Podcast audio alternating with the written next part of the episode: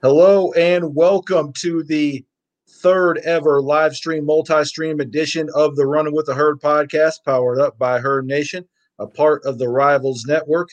My name is Aaron Coleman. I'm the host and producer of the Running with the Herd podcast, and I am here joined by Herd Nation staff writer Josh Stowers. Josh, welcome. Thanks for having me again, man. Absolutely, it's been uh, been a solid uh, solid stretch of games here for the Marshall Thundering Herd. They have uh, been they are now three and zero, oh, and they are most recently defeated uh, Western Kentucky in their rivalry game, uh, 38 to 14, and it wasn't nearly as close as the store as the score indicated. Josh, what were your takeaways from that game? Uh, man, I'll tell you what. Uh, starting fast was huge for us, especially after a long layoff. Um, you know, three weeks without football, you know, for fans and even more so the players and coaches, you, you don't really know what you're going to get. Um, and you know, first play out of the chute, you know, Grant drops back and and hits Broc for the big pass play, and then you know, second play later, you know, Brenden rips off a 45 yard touchdown and basically bulldogs a guy to the ground as he's going into the end zone. So uh, getting off to a fast start was huge for him, and I think it you know, set the tone for the rest of the game. Truthfully, yeah, it certainly was, and uh, you also saw some uh, maturation from uh, Grant Wells as well. First uh, road game for the young quarterback. He acquitted himself well. Did not uh, turn the ball over in that game. He did not throw any touchdowns or run for any touchdowns in that game, but he did acquit himself quite well. What what would you make of the young quarterback's performance in that game? I think you just said it. You know, you hit the nail on the head there. I mean, you know, he didn't have a huge game statistically or anything like that, but he did what he needed to do to win the game. And you know, like we've talked about before this since before the season, you know, that's that's what we need him to do. We don't need him to be a superstar. We just need him to be someone that, you know, um, kind of facilitates the offense. And, and when he sees his shots, you know, take them and uh, and be effective with it. And you know, just like that first play of the game, I mean, you know, he obviously saw something there and you know went deep there. And then there was a play later in the game where he hit Broc again down the sidelines, and I mean, it was a ridiculous throw and probably an even better catch on Broc's side. But uh, you know, I mean, the throw, you know, that second throw I'm talking about, you know, Grant put it where only you know Broc had a shot at it. I mean, you know, the defender really had no chance, and you could almost say that Grant threw him open even more so than he already was. Mm-hmm. But uh, you know, like I said, it's it's just a situation where you know you can see each week where I mean he keeps settling in, and you know, um, you know, I hate to jinx anything, but you know, through his first three starts, um, you know, I'm not going to talk about you know the turnover number is much more than I'm already saying this, but uh, like I said, I don't want to jinx the kid, but um, he's done a good job at, at, protecting the ball, and I think for a freshman quarterback through his first three starts, I think that's that alone says a lot about you know what type of player and quarterback he is. Yeah, certainly. And uh, when you look at uh, the body of work that uh, Grant has had, um, you know, in these uh, first few games. I mean, he's taken care of the ball. I mean, he really has. I mean, when you look at that four to one touchdown interception ratio, it's really something that you look at for a young guy, and you could point to that and say, you know what, he's really uh, taken control of it. And speaking of taking control, how about Tavante Beckett taking control defensively? Three fumble recoveries, returned one for a touchdown. I mean, obviously, you know, that guy's all over the place, but the defense as a whole, with uh, coordinators J.C. Price and Brad Lambert, they really have those guys dialed in. Uh, for real, man. you know, uh, you know, to touch on Tavante real quick, uh, the craziest statistic in that game for him, even more so than the three fumble recoveries, was the fact that he only had two tackles. I mean, yeah. like like when he got uh, you know conference player of the week there, defense player of the week on Monday, and you saw those numbers come out. Like if you hadn't looked at the stat sheet already, like you were just like, what? Like you know, to think that that guy only had you know two tackles in, in that game, that his name seemed like it was being called all all the time, or you know, the fact that he was around the ball all the time. uh, was just crazy. But uh, but yeah, I mean, Doc's talked about it. I mean, he's a captain again this week. Um, the guy just keeps going out there and and and I think leading with how he plays the game. Um, you know, we talk a lot about we've talked a lot about you know this team being being different, and I don't think it's any coincidence that you know his Twitter handle has the word "different" in it because mm-hmm. I, I, think he's one of the tone setters, not only for the defense but for the team both.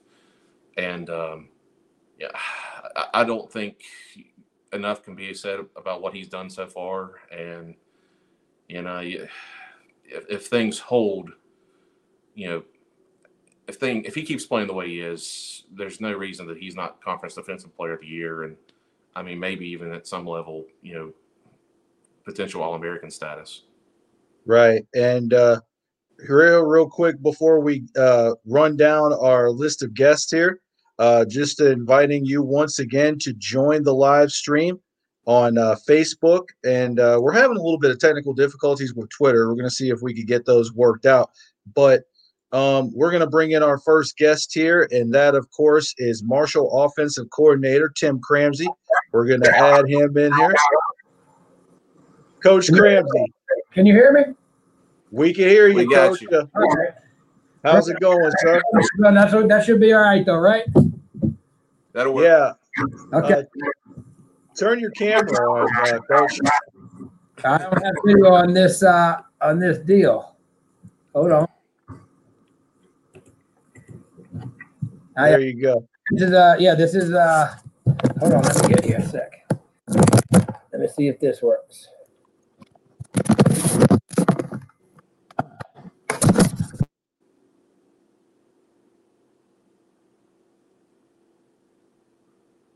Magic of live broadcasting, ladies and gentlemen.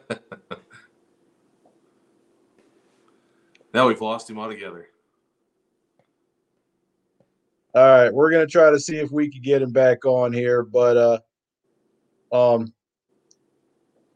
real quick, I would say that um, going back to the defense there and uh, Tavante, I mean, he really does set the tone for the whole team, and he sets the tone for all of those guys, um, all the eleven guys uh, that play defense. So, I mean, I tell you, it's just one of those things where if you look at it, um, you know, he he really does his thing. So I mean, it's just it's just great to see him out there doing his thing. It looks like we got Coach Cramsey back.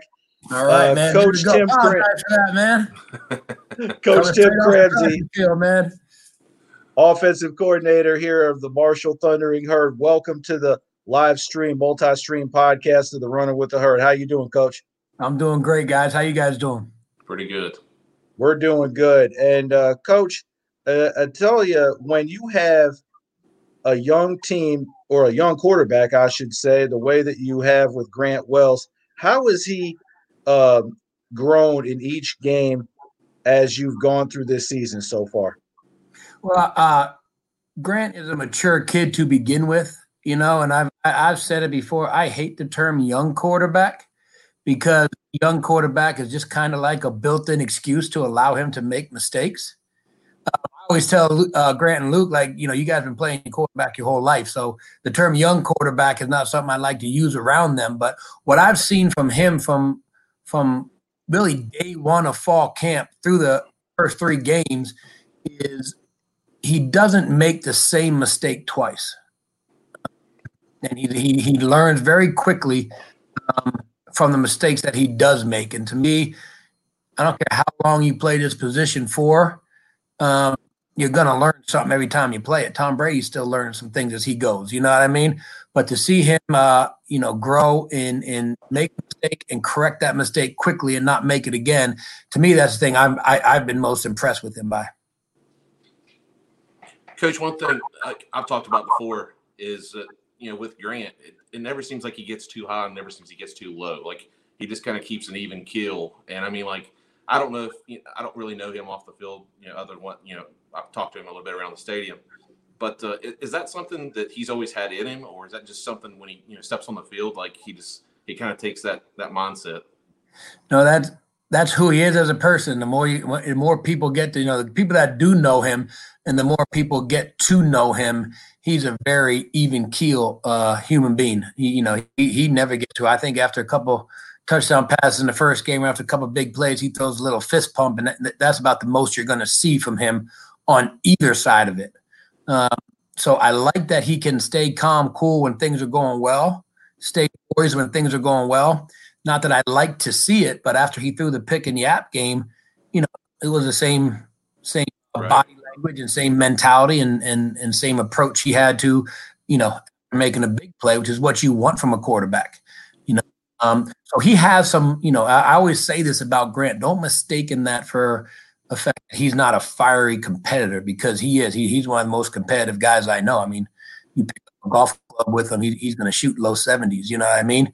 Um, you get a base, you're going to see if he can throw it harder than you. No matter what he's doing, it's a competition, and that's that's awesome in that room with him and Luke.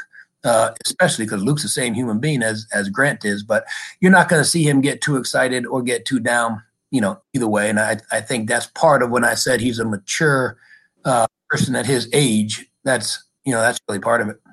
I think for me, like that's been like the most impressive thing is like because you know not to use the term that you don't like, but you know, with a lot of young quarterbacks.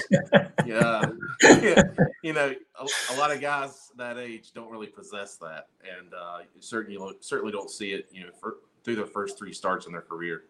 No, and you know that's something we saw in, in the recruiting world. You know, Todd Todd Goebel is the one who officially offered him before I was even here. Um, but my first summer when he was at camp, you know, you're trying to figure out if he's actually the guy. So you, you challenge when he's at our camp and when he was at our seven on seven stuff and and, and watch him, uh, you know, how he reacts to things. And same person there, we're talking junior year of high school, um, where nothing really got to him and nothing was too big. If receiver dropped the ball on him, it wasn't a big deal. He went over and talked to the kid and and stuff like that. So since I've met him, that's the way he's been. You know, he's you know, I say it nicely, man. He's he, he's kind of a boring human being when you really sit. Tim Cramsey, our guest here in the live stream edition of the Running with the Herd podcast. If you have a question for myself, Josh, or Coach, you can chime in on Facebook. Uh, right now, we have uh, the comments open. So uh, if you want to get a question in for us here, real quick, you can. Uh, Coach, when you have a senior laden offensive line with five starters up front, how comfortable does that make you as a coordinator you know, just going into a game knowing that you have those five guys not only protecting Grant throwing the ball, but also paving the way for Sheldon Evans and Brenden Knox running the rock as well. Yep. I sleep a lot better at night with those guys up front. I'll tell you that, man. If I had to put together an offense and say who, you know, who who do you want to be the best room in that offense, aside from the quarterback room, of course, it's got to be that offensive line room. And that's what we have right now you can't, you know, you can't coach experience. The thing that they give us a, uh, the the best advantage of is those guys up front can make adjustments during drives. If you're playing with uh you know not as an experience of an offensive line, you, you you sometimes have to wait till between drives to make adjustments on things. But those guys have played so much football together and played so much football uh, here that they're making adjustments between drives and the defense come out and do something a little bit different than what we practice.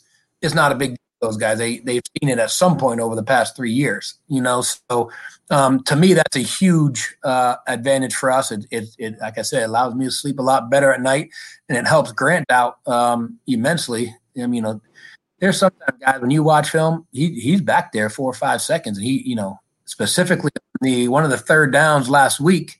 Um, he got through to his fifth read and completed a pass to Willie on the backside, and there was still no guy within five yards of him. You know, so there's times out there Grant's playing seven on seven with those guys blocking for him, and that's a that's a huge advantage for anyone, especially uh, let's use the term you know, inexperienced quarterback. How about that? there you go. All right. Um, when you look at Louisiana Tech, you have you guys have coming up on Saturday. Um, you know, don't have to get into scheme or anything, but just um, what you've seen uh, from your offense over these past few weeks and uh, watching film of their defense. Um, just, you know, real quick, what would you uh, look to uh, take advantage of? And look, look, how would you try to get your guys off to another fast start? Um, you know, the biggest thing is to win the battle up front. You know, uh, they're a physical defense. You know, I don't want to say they're unathletic. They're an athletic defense. They're a, they they base themselves on physicality. And you look at the stats, that's what they are. They they give up 118 yards rushing per game.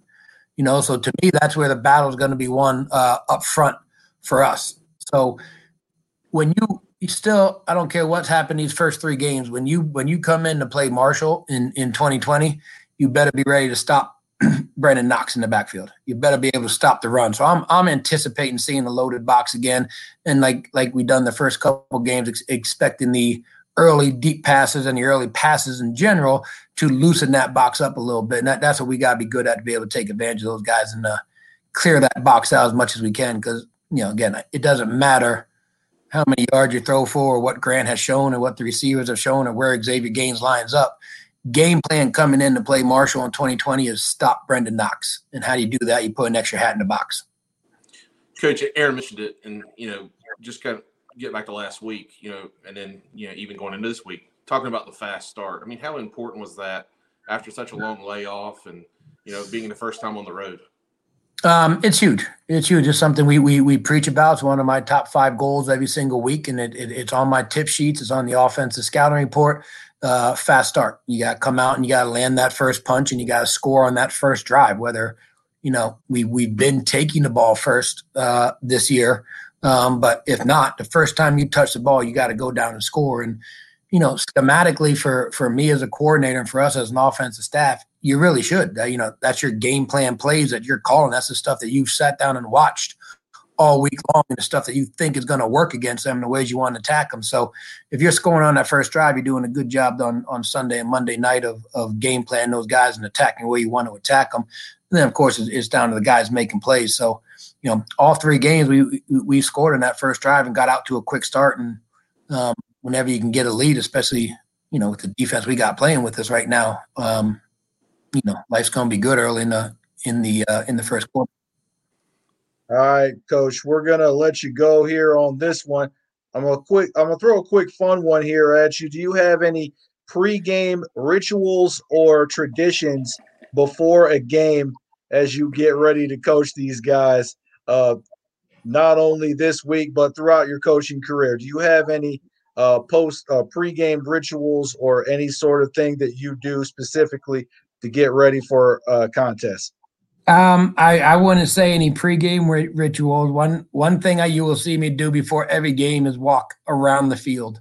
Start at one of the uh, the pylons and walk all the way around the field. Home game, away game, it doesn't matter. Uh-huh. You know that's something I've been doing since back in my, my New Hampshire days. Uh, Eleven years ago when I became a coordinator, and it, it, it's kind of a mentality of, of marking your territory. That, that that field where we're about to play on is my territory, our territory. Excuse my language and we're out there, you know, marking that territory. Um, and then I carry around a, uh, you know, I'm Irish heritage. I carry around an Irish coin with me on game day, and it's just a little lucky thing that when you need a big play, you need someone to make a big play for you. Get a quick rub of that before you make the call, and you go from there. there you go. Well, uh, take that Irish coin with you to uh, Ruston, Louisiana, coach, and uh, you know, make sure that you give it a couple of good rubs before uh, six o'clock Eastern, five o'clock Central. Coach Cramsey, thank you very much for joining us here on the live stream, multi stream edition of the Running with the Herd podcast. And we look forward to talking to you again soon. Thanks a lot. Appreciate, appreciate you guys anytime, man. Great Good talking. luck this weekend, Coach. All right, go Herd. Good luck, guys. All right. That was uh, Coach Tim Cramsey joining us in the Running with the Herd live stream, multi stream podcast. Aaron Coleman along with Josh Stowers here in the live stream. If you have a question for either of us, uh, you could chime in on Facebook right now.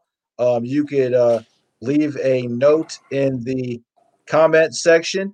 And uh, know a lot of people are viewing this right now on the live stream. And uh, here in just a little bit, we're going to be catching up with Ben Carlisle, uh, Bleed Tech Blue. That's the Louisiana Tech Rivals uh, Network site. And we're going to get the uh, opponent perspective on the matchup that we have here. Now, Josh, I know that um, we're going to be playing a Louisiana Tech team that's been, if anything, consistent under Skip Holtz. And it's one of those things where, if you look at it, um, you know, they kind of had their struggles a little bit against UTEP, but overall, they're not a bad football team. I mean, what what can you say about Louisiana Tech? We were at that game last year. I remember talking to you, and we we saw those guys up close and personal. What do you think about the Bulldogs? Uh, well, first and foremost, uh, you know, I, I, think you'll see a much different team than what we saw last year in Huntington. And when I say that, you know, I think um, obviously, you know, they had some suspensions last year in last year's game, and um, you know, the quarterback is uh, you know back, and then you know Doc kind of talked about it in his press conference. You know, they run the two quarterback system, um, and you know, like what he said it, they don't change a whole lot, you know, no matter which one's in. Um, now, they might run the ball a little bit more um, with Allen in. Uh, is Allen? Yeah, I think it's Allen's the name. Yep. Mm-hmm. Um, and then, you know, obviously, you know, they might be a little bit more throw heavy when Anthony is in. But uh, as far as you know, the play calling, there's not a lot of difference there. Um, I mean, other than like I said, some some you know more run oriented you know plays with Allen. But uh, you know, uh, yeah, they're big up front. You know, they're they're physical. You know, like Coach Cramsey said. You know, even on the defensive side, but you know, on the offensive offensive side, just the same. Uh, they're big and physical up front. Yeah, they got a, a big physical running back. Um, yeah, he doesn't get a lot of yards, um, but he's much more versatile than what you realize. I mean, he catches the ball in the backfield very well. Uh, and then they got two kids that are a little bit younger, and they catch the ball a little bit uh, out of the backfield, and they're a little bit quicker and you know shiftier than you know, kind of like Sheldon is for us. Mm-hmm. Um, but uh, yeah, it's you know it's our first time to Louisiana Tech off the top of my head, I believe so. Yeah, I believe so. Um, yeah. And so anytime you're going somewhere new, I mean, obviously, you know, uh, you know, there there are obviously questions there, uh, but the thing about this year is is with 2020, you know, the, the guys have already had so much thrown at them that it's kind of the norm.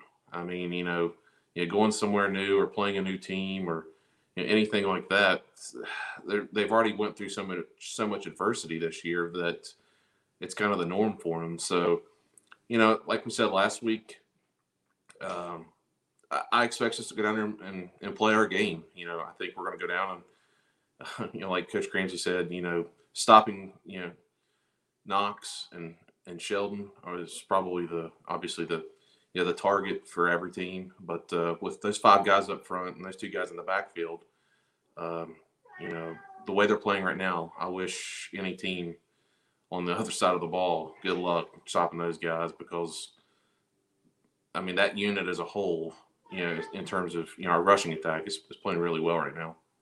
Yeah, they certainly are. Uh, Brad chiming in on Facebook. Evening, gents. What's going on, Brad? Thank you for listening. We certainly appreciate it.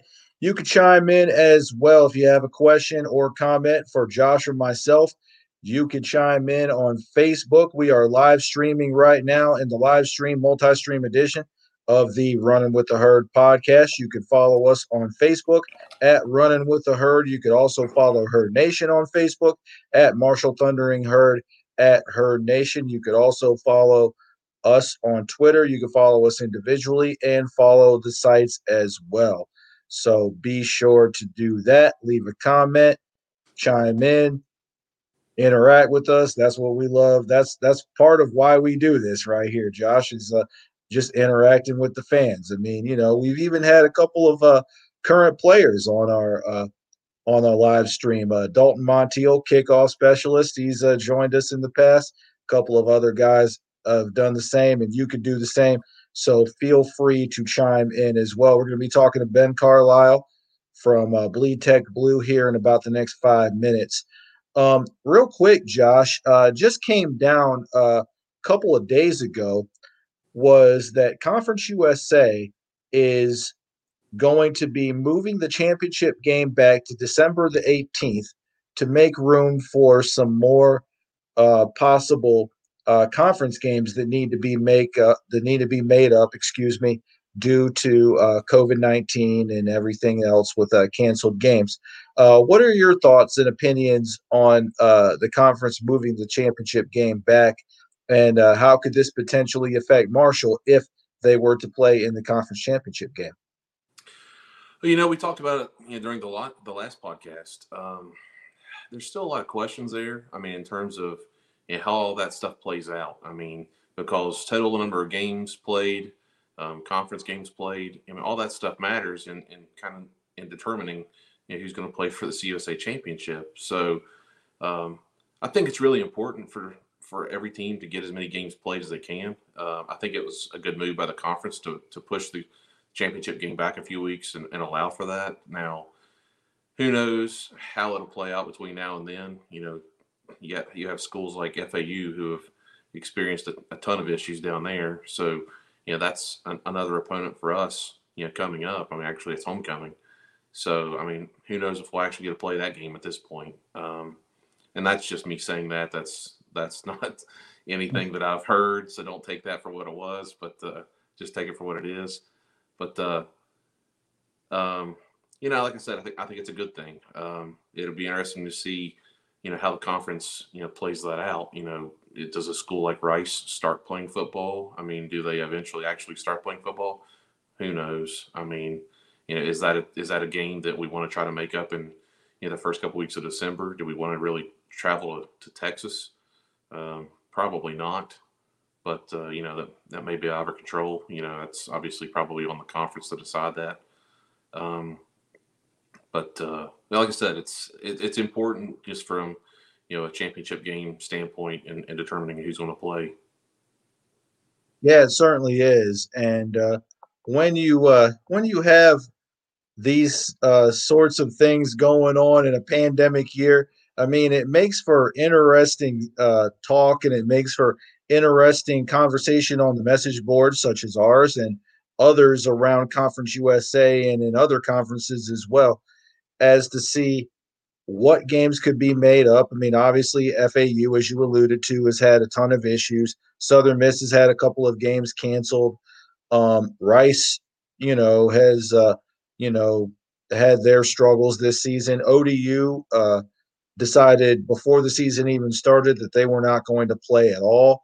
And, uh, you know, it's just been a very interesting moving parts type of year all the way around. I think this could also maybe open the door not only for uh, conference games that need to be made up, but also possibly an out of conference game that uh, could be made up. And I know that the likelihood of this happening is pretty small, but uh, East Carolina, if they don't have any issues um, in early to mid December, and Marshall doesn't have any issues, I don't see any reason why that game shouldn't be made up, in my opinion. Uh, you know, it's a game with a lot of emotion in it. Um, uh, I think, and I can see what you're saying for sure. Mm-hmm. Um, yeah, the, I guess the question is, you know, with a game with so much emotion in it, um, you know, because obviously the, the date of the crash will have come and gone by that point. And, um,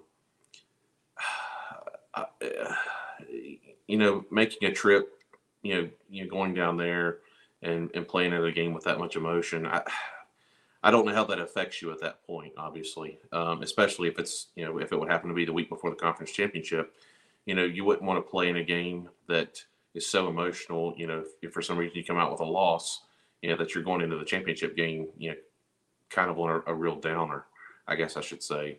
Mm-hmm. Um, but then again, you look at it you know, from you know the standpoint of, of what that game you know means, and you know, you know the, the, meaning that it has, and you know, like you said, it's it's a game that that, that a lot of people want to see played too. So yeah, you could go either way with it. Um, you know, I, I'm comfortable with you know whatever Mike decides and whatever the conference decides. You know, that's uh, I, have been trying to take that approach, you know, given the situation uh, all season long. That you know, I think we're just blessed to have football in general. You know, if oh, we yeah. get if if we get extra games, that's great. If we don't, then you know we'll we'll play the games that we've we have scheduled and and go on with it.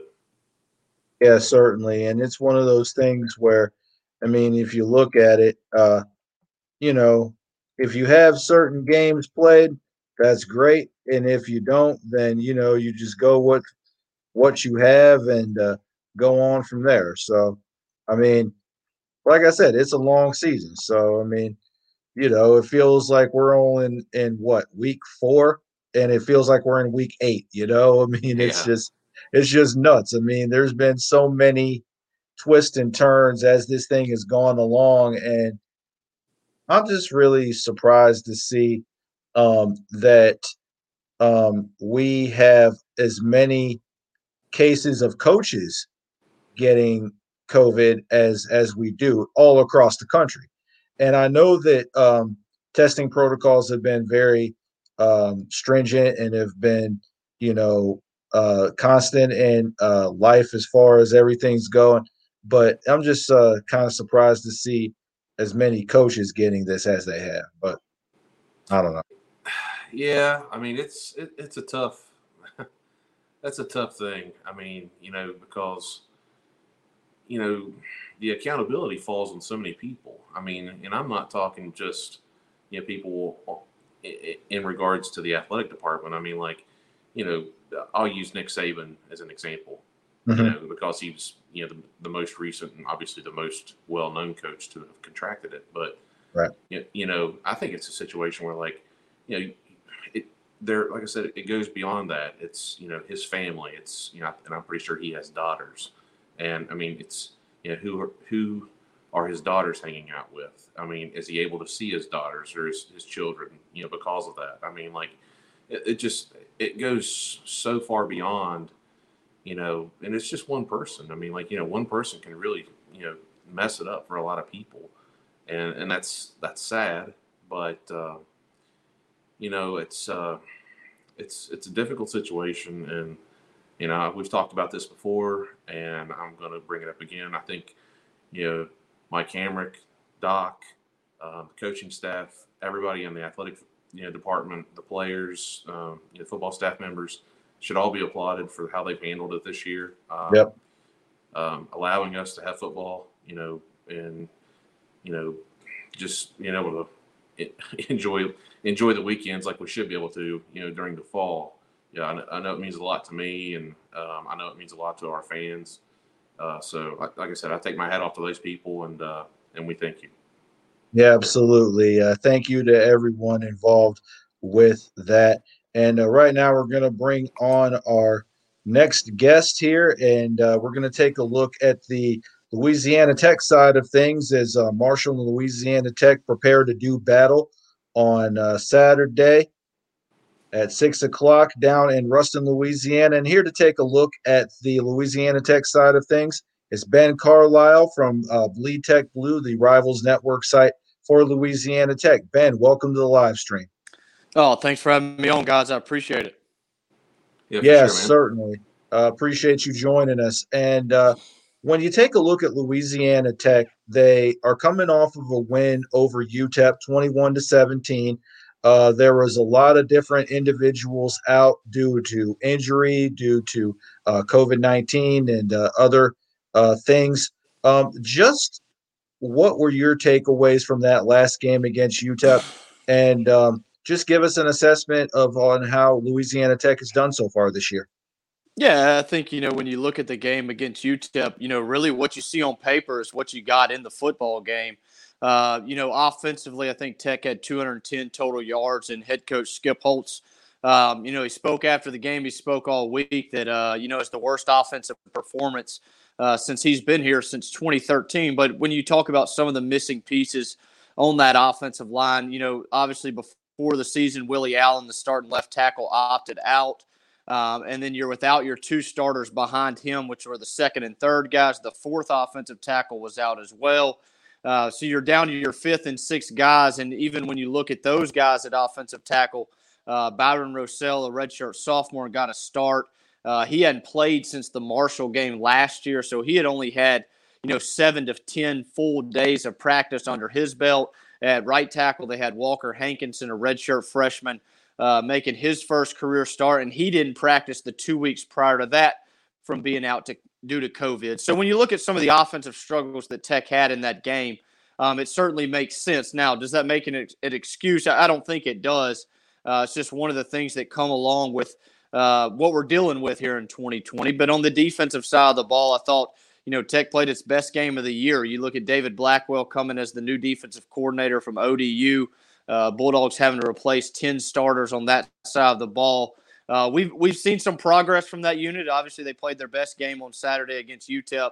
Uh, only allowed 10 points and 266 total yards. But really, uh, when you look at this Louisiana Tech team, they got a lot of talent on the offensive side of the ball. If they can protect their quarterback and allow him to get it some to some of those playmakers on the outside, and then defense, you know, they're going to continue to be a work in progress throughout the year. Ben, can you talk about like the two quarterbacks? I mean, I know they play both those guys, and, and you know, things don't change a whole lot, you know, when they're both in there. But uh, just talk about each one of them. Yeah, you know, obviously the starter Luke Anthony, uh, a grad transfer from Abilene Christian, and you know, when he came to Louisiana Tech and committed to the Bulldogs back in early January, um, it was understood that he would be the starter. But then with all this COVID nineteen stuff that goes on, Tech doesn't have a spring practice. Uh, you don't get a whole lot of work in the summer as well, so it it turned into a full fledged quarterback battle throughout the fall camp and you know, Tech stopped and started and stopped and started. And so neither guy really separated himself when you're talking about Anthony or Aaron Allen, the young redshirt sophomore. So it went into the first game of the season against Southern Miss. Aaron Allen got the start. Luke Anthony comes off the bench, throws four touchdowns in that game. And I really think that he's just kind of taking control of the position. You can see some of the the veteran traits to him. He's just always nothing's too big for him. I guess is the best way to put it. The game's really slowed down for him as a fifth year senior. And, you know, he's not played perfect by any means. He doesn't have a huge arm uh, like Tech has seen the past three seasons with J'Mar Smith at quarterback, but he's doing a nice job and he's he's really growing within the offense, you know, the past two or three weeks, trying to figure things out kind of on the run with the lack of spring practice and fall camp that Tech had. And Aaron Allen, uh, the redshirt sophomore, he's seen action in all four games. I know he got his first career start up in Huntington last week. And uh, you know, when you talk about him, he struggled with pressure in his face, which, you know, tends to happen with some younger quarterbacks. But I think the future's bright for him. And you're probably going to see him again on Saturday against Marshall. They're trying to get him a series or two uh, just to keep him fresh with all the uncertainties surrounding the season. But both guys have done a nice job, like I said. But Luke Anthony, uh, clearly the starter at this point. The big thing for Tech is they just have to protect him and really protect both guys to give them – a chance to throw the football because they struggle with pressure in their face. Ben Carlisle, our guest here in the live stream edition of the Running with the Herd podcast. You can follow all of Ben's work on Louisiana Tech on Twitter.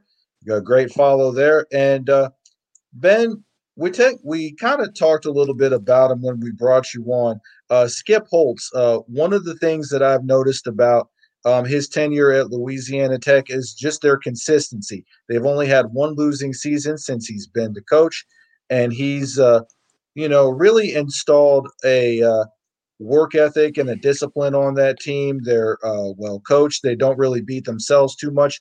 Just what kind of impression do you think uh, Skip has had, not only um, on the football team, but also like on the fan base as well? What have they come to expect from uh, Coach Holtz? No, he's done a tremendous job. And you take a look at this Louisiana Tech job, you know, going back to the 2006 to two, or 2007 to 2009 under Derek Dooley.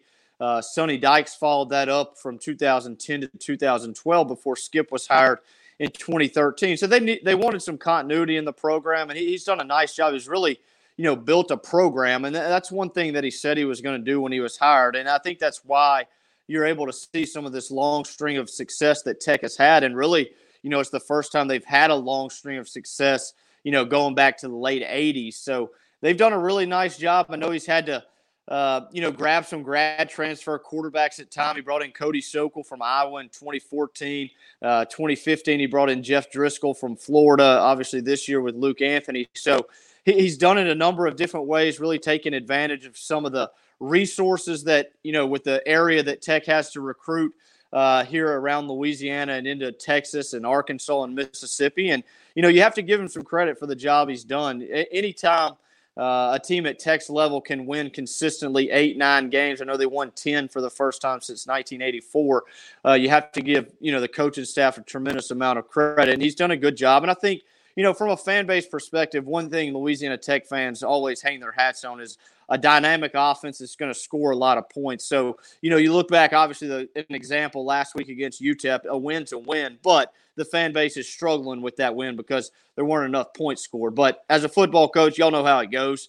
Uh, they're just looking to get W's on any given Saturday. But he's done a really good job and brought some continuity to the program. And I know Louisiana Tech fans are happy with the job that he's done. Yeah, and uh, between him and Doc Holliday, they're probably the two longest tenured coaches in uh, Conference USA currently. Skip at eight years, Doc at 11 years. And it'll be a clash of uh, two well coached teams on Saturday, that's for sure.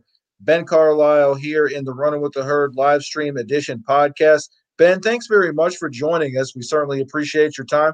Thanks for jumping on. And uh, if these two teams happen to meet each other again in the Conference USA Championship, we'll give you a call. All right. Absolutely, fellas. Y'all have a good night. Looking forward to a fun matchup in Ruston Saturday night. Thanks, man.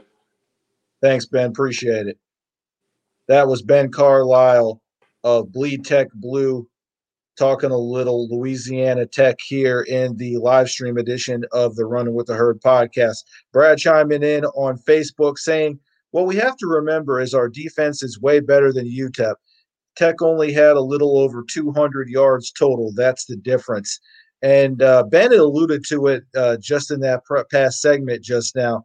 Uh, Tech did struggle a little bit on offense. And uh, with our defense playing the way that it's playing right now, I don't really see too many issues in terms of uh, stopping the run and uh, trying to make sure that we get after the quarterback it'll be interesting to see, you know, if if those if those guys he was talking about being out are back this week. Um, you know, obviously, coaches usually play that stuff pretty close to the vest, so it's hard it's hard to tell, you know, whether those guys are going to be out, you know, another week or or you know if they'll be back in place. But uh, you know, you got to keep in mind too, like he was saying, some of those guys were getting their real first taste of playing. So even another week's experience will help those those younger guys that he was talking about. So.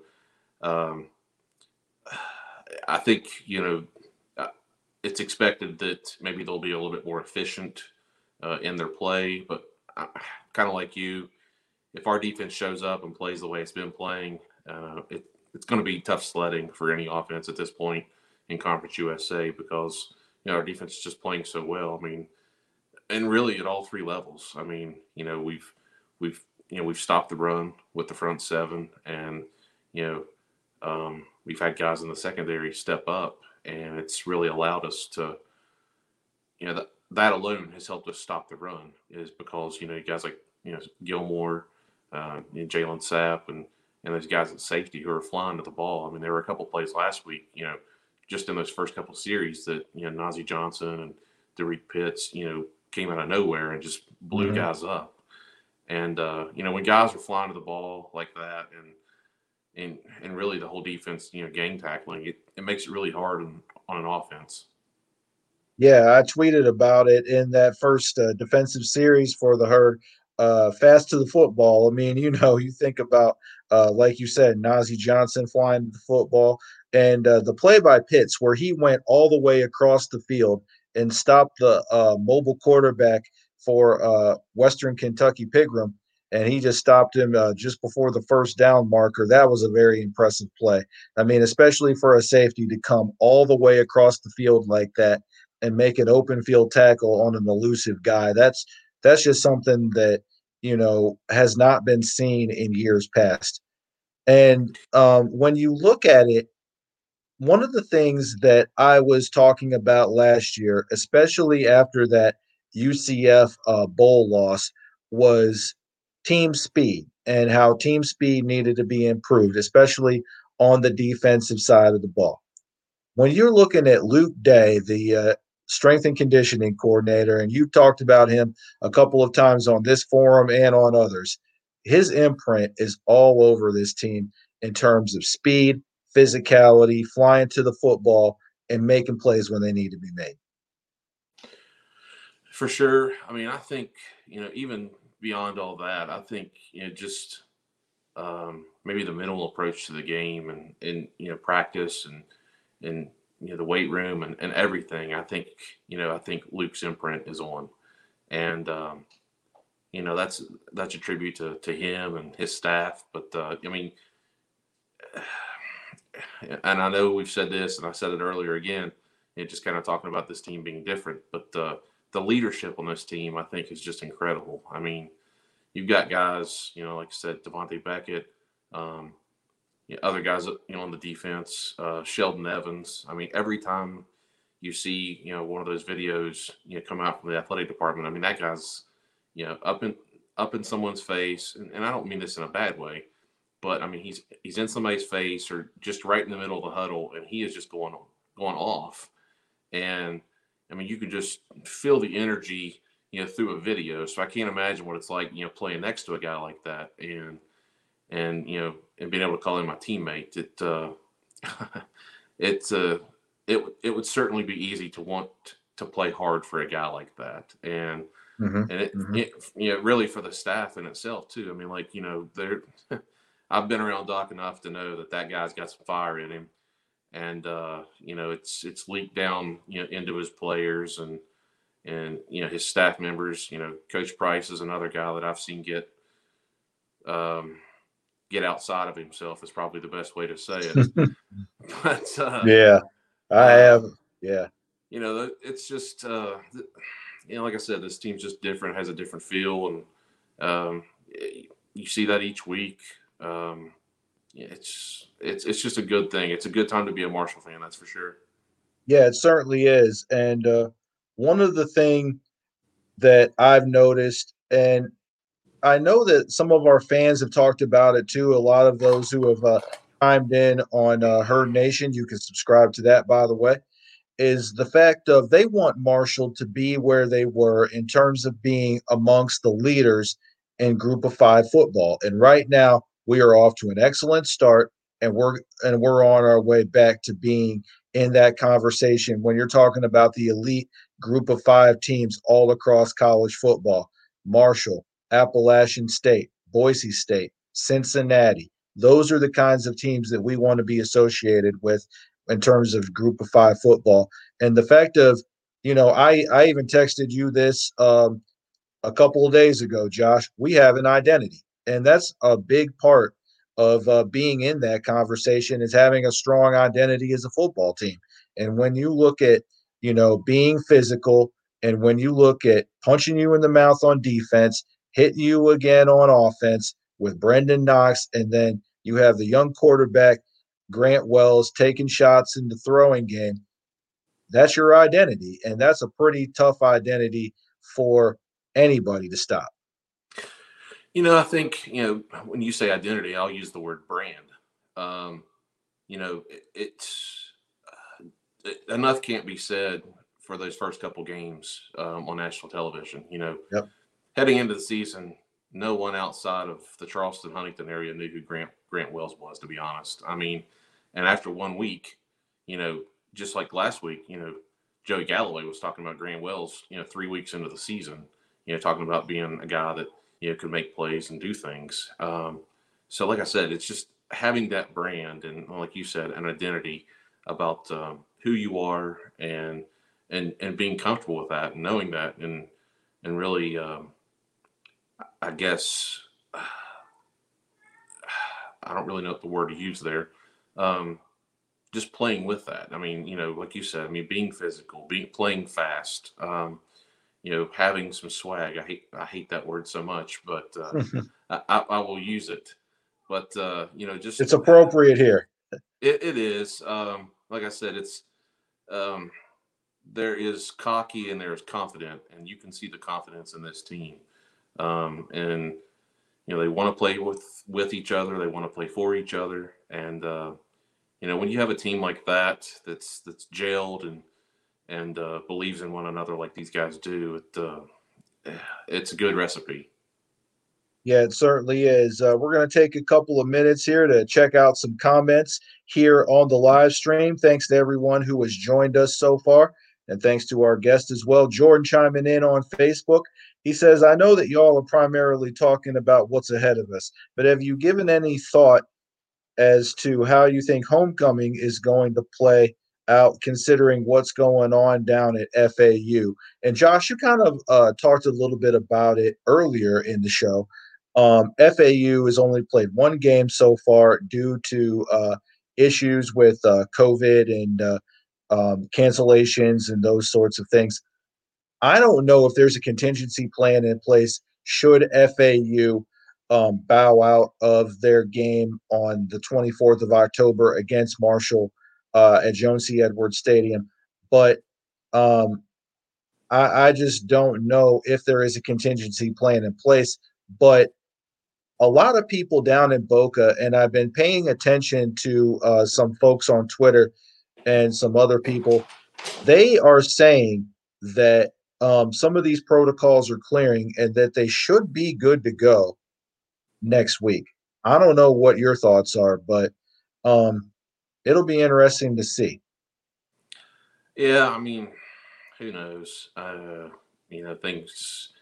It's just been this way all season. You know, things change daily. Um, so it's it's tough to tell. I mean, as far as having you know some kind of fallback plan, um, uh, I, am unaware of one. Um, you know, I know Mike's always working on things, but um, if that game would not get canceled fairly soon, and I and I don't anticipate that it's going to, just because you know I'm, I'm sure I know we want to play, and I'm sure they do too. Um, I can't imagine us playing next week if if um, if that game should get canceled, unless, like I said, unless it happens sometime this week, and it would give you know the athletic department um, some time to really you know make some moves you know aggressively and, and, and fast. Yeah, I mean it's it's hard to say what'll happen. I mean everything's uh, changing. Before the season started, we were not playing Eastern Kentucky and we were not playing App State. So I mean, you know, it just goes to show you well, before we wrap up here, Josh, quick game prediction for you. Um, I'm going to go with uh, Marshall in this one against Louisiana Tech, six o'clock Eastern Time kickoff from Ruston, Louisiana on CBS Sports Network. For those of you who have that channel, and I'm going to go with the herd in this one, 37 to 17. I'm going to go uh, 37 to 17, and that matchup. Uh, what is your prediction there? Um, well, Vegas is Vegas because they know what they're doing. Um, yeah, I know the line opened up. The line opened up at 13 and a half. Uh, I haven't actually paid attention to the over under. Um, yeah, just based off what this team's been, been able to do so far. Um, I, I think Marshall gets the win. Um, as far as predicting a score, um, I'll say 31 to 17. Uh, again, uh, just, is La Tech going to be able to put up 17 points? I don't know. I mean, I'm not going to sit here and say they will and they won't because I'm not going to jinx anything. I'm, I'm, I am uh, uber, I am uber superstitious when it comes to things like that regarding sports. But, uh, but yeah, I mean, I, I, think Marshall, if they if they play like they have been, um, if they go down and take take care of business, um, you know, like they have the first three weeks of the season, I, I see no reason that uh, we might not have a shot at entering the top 20 or re entering the top 25 next week. Yeah, I certainly agree with that as well. I mean, you know, a lot of our fans are saying that we deserve to be in the top 25, and I feel like we do. Uh, we're a top 25 football team in terms of uh, offense, defense, and special teams. We've uh, done well in all three phases of the game in the three games that we have played. And uh, if you have some teams that are falling out of the top 25 due to some uh, losses or whatnot, I don't see any reason why we can't re enter. Yeah, I mean, um, you had a team like Louisiana lost last night, you know, to Coastal yeah. Carolina. Now that that made Coastal Carolina 4 0 with a win against the top 20 team. So it'll be interesting to see where they fall. I mean, at the end of the day, they very well may jump up. Um, but uh, with what Marshall's been able to do, and, and and like you said earlier on, you know, that score last week was not in any indication of how you know dominant that was. I mean that that was domination uh, mm-hmm. from start from start to finish. there was never a question of who was going to win that game. It was more of a question of by how many points is Marshall going to win this game, and Right. uh, you know, I don't care to sound cocky there because it's Western Kentucky, and you know, we talked about that two weeks ago. There's bad blood there, so any ill fortune those people face when when dealing when playing against us, I'm okay with that because I'm okay with it too. I'll uh, uh, that 2014 still looms with me, but uh, we won't talk about that. But uh, Yeah, 2014 sticks out to me, and 2016 sticks out to me as well. That was uh, that was not a uh, good performance by our uh, our thundering herd, and uh, that one will always stick with me. And I watched that whole thing. I mean, I know you probably did too. And I was like, I want to remember this because I don't want to see anything like this ever again. I, I I never leave games early, no matter how bad it is. If I if I leave a game early, it's because something is bad, wrong. Like, and I mean that in a personal way, because mm-hmm. there's I have sat through rain-soaked losses and rain-soaked beatdowns, and I will just I just do not I don't leave games. I mean, I don't Right. leave at halftime. I don't leave the stadium.